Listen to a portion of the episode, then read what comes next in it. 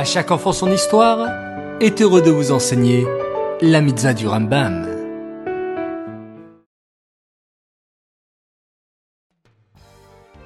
Bonjour chers enfants. Alors, vous êtes prêts pour l'étude des mitzvot du Rambam aujourd'hui? Baou Hashem, vous êtes formidables.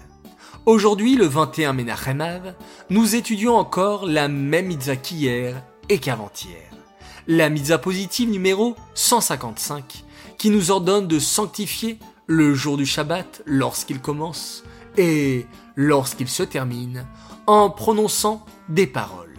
C'est la mitzvah du Kiddush et de la qui marque la différence entre le jour saint du Shabbat et le reste des jours de la semaine.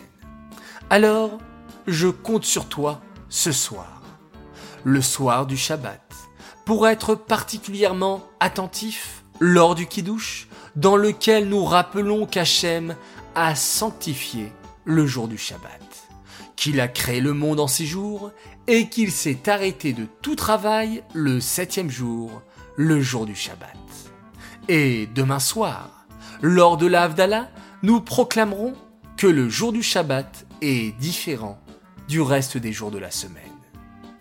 Cette mitzvah est dédiée les Nishmat, Gabriela Batmoshe, Aléa Shalom.